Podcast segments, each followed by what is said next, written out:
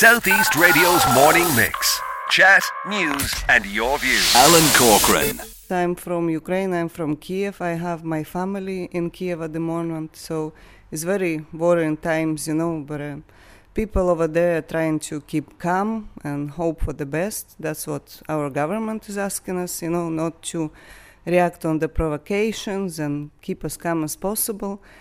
And they are doing the best they can to uh, solve this situation, hopefully peacefully.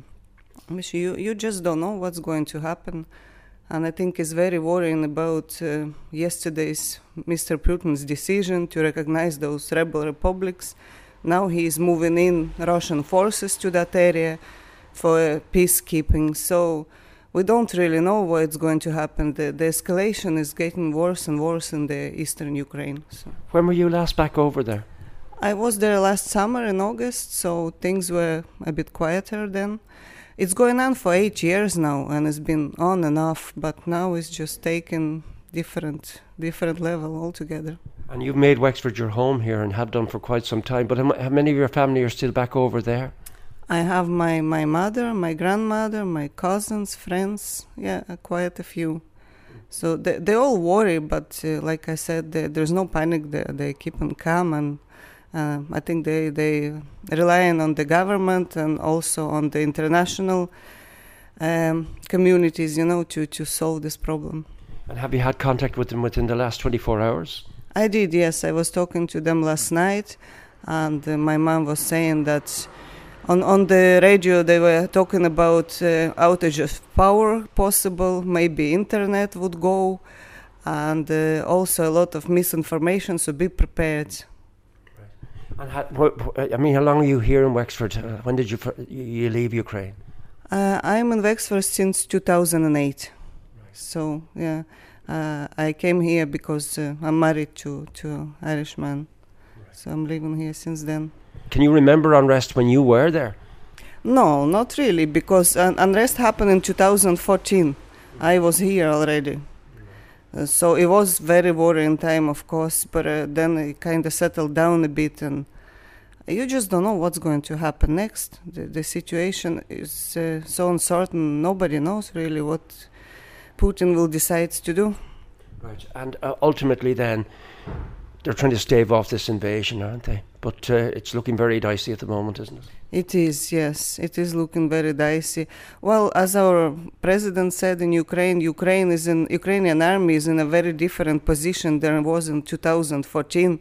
It has got a lot of help from different countries. It has built up a strong forces and uh, gain a lot more experience. So they are very positive that they be able to fight back. Do you find it hard being here? I mean, even speaking to you this morning, you, I can sense the tension that you're going through. Of course, yes, because I worry a lot about my family, my friends, you know, and the country. I, worry if I can go there at all because now a lot of flights are getting cancelled. so I wonder when I'll be able to see my family next. It is very worrying. You're praying for peace? Yes, praying for peace, definitely. Southeast Radio's morning mix. Chat, news, and your views. The world is on tenterhooks yet again. It revolves around Ukraine. Uh, worrying uh, signs we're going to link in with Bradley Stafford, a Wexford man living in the Ukraine, uh, later on in the show this morning. Uh, you are the Labour Party spokesperson on foreign affairs. Have your concerns grown? Oh, absolutely. I think um, the, the thing we feared most was actually a Russian incursion into uh, an independent sovereign country, which is Ukraine.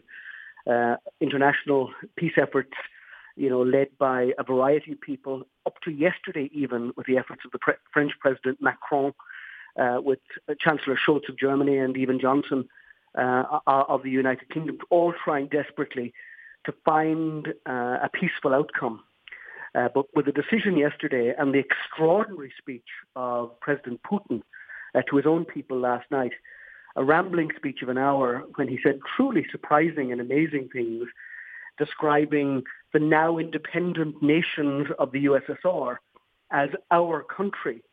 And these are member states now, independent member states of the European Union, like Latvia, uh, Lithuania, uh, and so on, that he describes those as our country and blamed the Bolshevik leaders, presumably uh, President Gorbachev, for its breakup. Uh, and he seems uh, intent on rebuilding a greater Russia, starting with the Ukraine. So his recognition of what up to now had been um, conflict zones in Luhansk and Donetsk uh, in the eastern part of Ukraine uh, as independent republics and the moving of so-called peacekeepers, i.e. Um, Russian troops uh, into those regions is a point of very worrying conflict. Uh, it's not clear yet. Um, it's only happened overnight. Uh, what the consequences of this will be.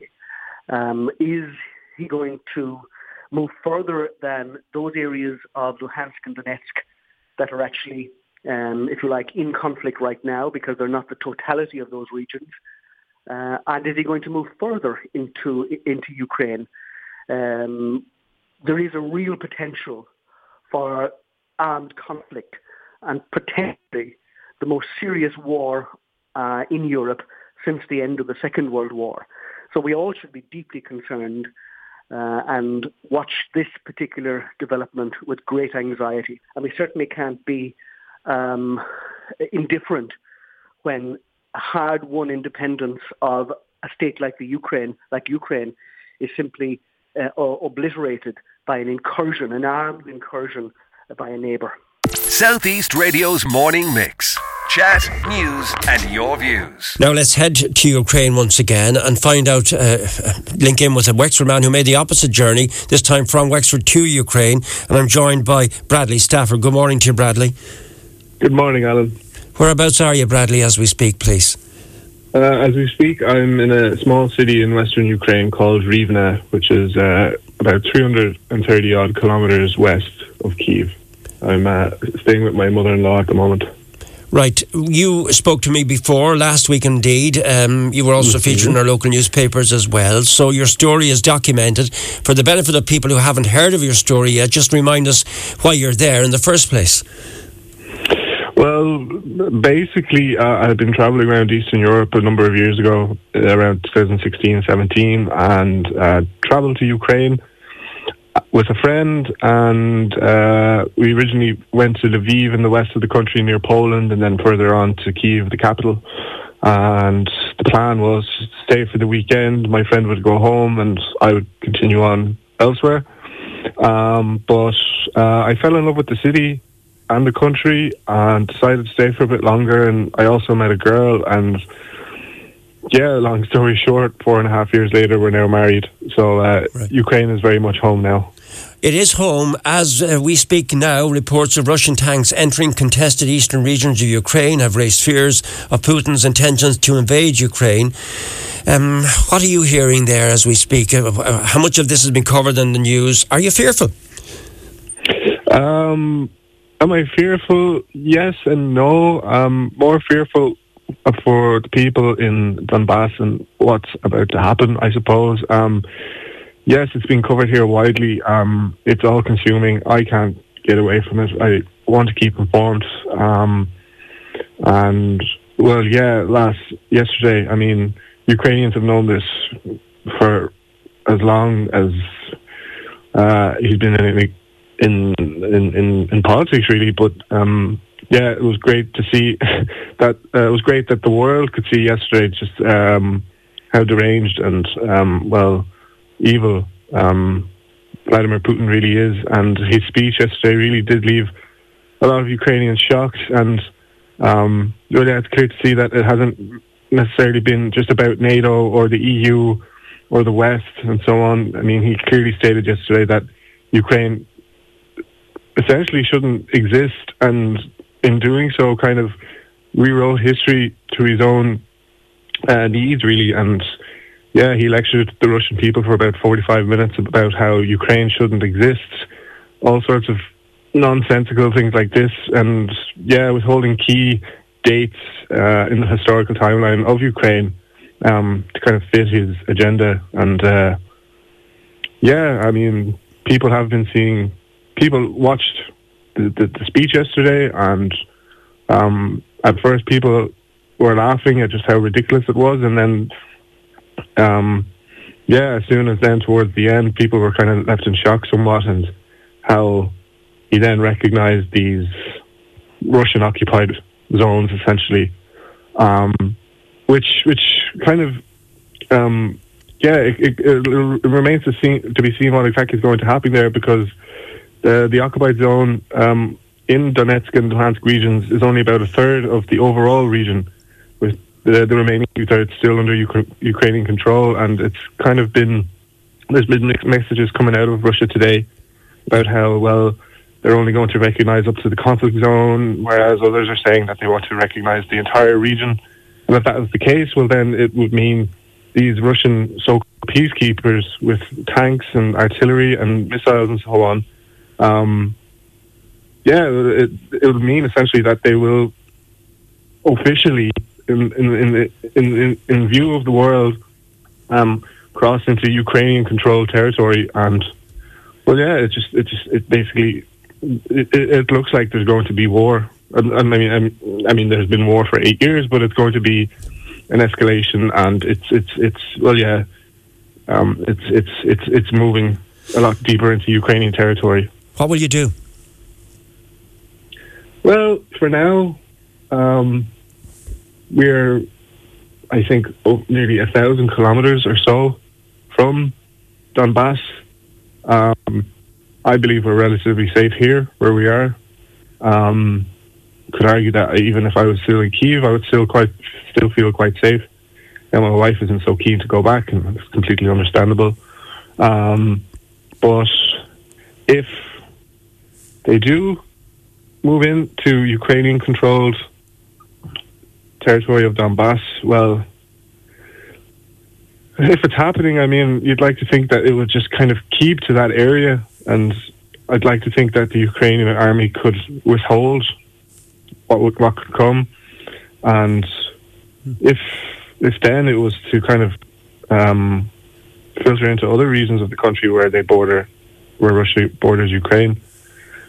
Well, then we might have to assess our situation somewhat. Um, we are planning to go of, uh, of going to uh, the Carpathian Mountains in the very southwest of the country, on, along the border with Romania and Hungary for a couple of weeks. Um, so, I mean, there couldn't be a safer spot in the country to be, essentially. Um, but uh, no plans as of yet to uh, to leave the country. When I spoke to Lisa this morning, who's the opposite, took the opposite journey from Ukraine, from Kiev to Wexford, she was telling me she was speaking to her mother last night. She was speaking to her grandparents as well. And there is a belief that the Ukrainian army is stronger than it was in 2014. You're over there. Do you, do you have the belief? I mean, will they be strong enough to take on the might of the Russian Empire, so to speak, the might of the Russian army?